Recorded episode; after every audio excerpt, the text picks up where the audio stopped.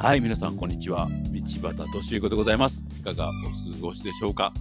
えー今、録音させていただいているのは1月の7日でございます。新年、あっという間ですよね。もう1週間が過ぎたんだなって感じがします。実は昨日、IT 集客勉強会、今も106回、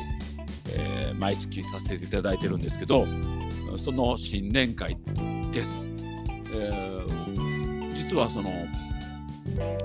スタートは金剛っていうね大阪の富田林にある、まあ、小さな町からスタートして、えーうちは布団屋さんをしてますんでその片隅でですね小さな部屋をお借りして10年前に IT 集客勉強会を立ち上げたのが始まりです。毎月やってきて、まあ、12月とかちょっとお休みした月もあったんですけど106回やってこれてでいつもお世話になってた金剛からスタートしましたのでその近くにあったドリームハートさんという居酒屋さんが、まあ、居酒屋さんっていうか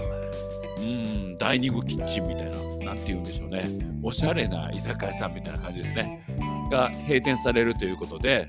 えー懐かしいメンバーと集まって、まあ、新年会という形で始まりました、まあ、その時に久しぶりに会った方とかお話してて、まあ、みんなが成長したりとか進化したりしてる姿を見て私自身も大きな刺激を受けました。やはりこう仲間が頑張ってる姿を見ると私もまた頑張りたいなと。もっと勉強しないといけないかなと。もっとみんなに役立つような情報を発信したり勉強会にしていかないといけないかなと思ったりしました。共に成長できる仲間ってすごく大事ですよね。これは運動でも一緒だしスポーツでもね試合でもそうだしそういうことが自分を成長させたり仲間を成長させたりすることになるかなと思いました。で、まあ、そのドリームハートさんで勉強会終わってからよく食事してたんですけどそういう場所で自分の夢を語ったり目標を語ったりすることはすごく大事ですよね。自分の目標を人に喋ったり語ったりすることでまあ自分の心に思ってるやつを具現化する。そして叶えていくっていうことがすごく大事ですね。自分にプレッシャーを与えたりこう目標を確実なものにするっていうことがすごく大事だなと私自身も思いました。私もしっかりねこれからま新年ということで今年の目標を持って取り組んでいきたいと思うんで皆さんもぜひ自分の目標を人に語ってね夢を叶えてほしいなと思います。そして共に成長できる仲間がいてたらいいかなと。で IT とかデジタルのことはどんどん日々進化するし1年前に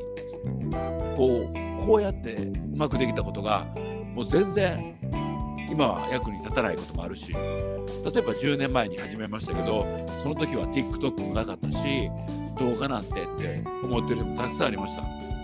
でもそれに挑戦挑戦してきた人だけが自分のビジネスを拡大したり自分のやってることを知ってもらうことができたんじゃないのかなと思います。まず一歩踏み出す勇気が街を変えていったり自分たちのビジネスを知ってもらうことかなと思います。皆さんもぜひまた IT 集客勉強会と来てもらってね実際にお会いできたらなと思います。やっぱり SNS とか IT とかすごく大事なんですけど実際には会ってお話しすることが一番いいかなと私自身も思っております。ということでまあ新年早々のポッドキャストになりましたけど夢を語っていく仲間そして成長できる仲間が大事だというお話でした。ではまた次回お会いできるのを楽しみにしてます。ではまたお会いしましょう。